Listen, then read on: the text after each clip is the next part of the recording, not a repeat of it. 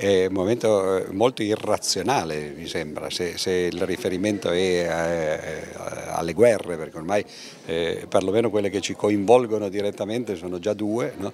e, e, purtroppo la ragione non viene usata, anche perché se uno usasse la ragione probabilmente le guerre non le farebbe, farebbe magari dei compromessi, dei patti, cercherebbe di risolvere i problemi invece che cercare di procrastinarli all'infinito e invece è così. La scienza che si confronta con l'etica.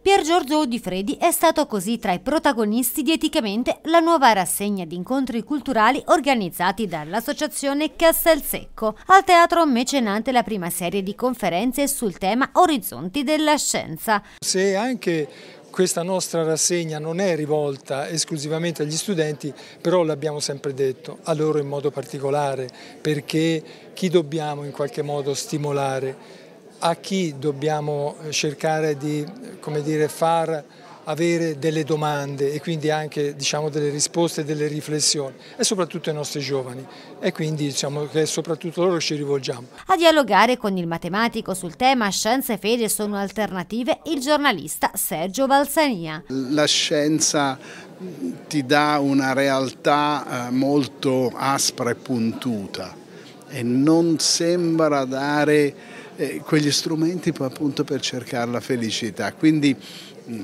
non è che non sia vera, se vogliamo usare questa parola dai significati complicatissimi.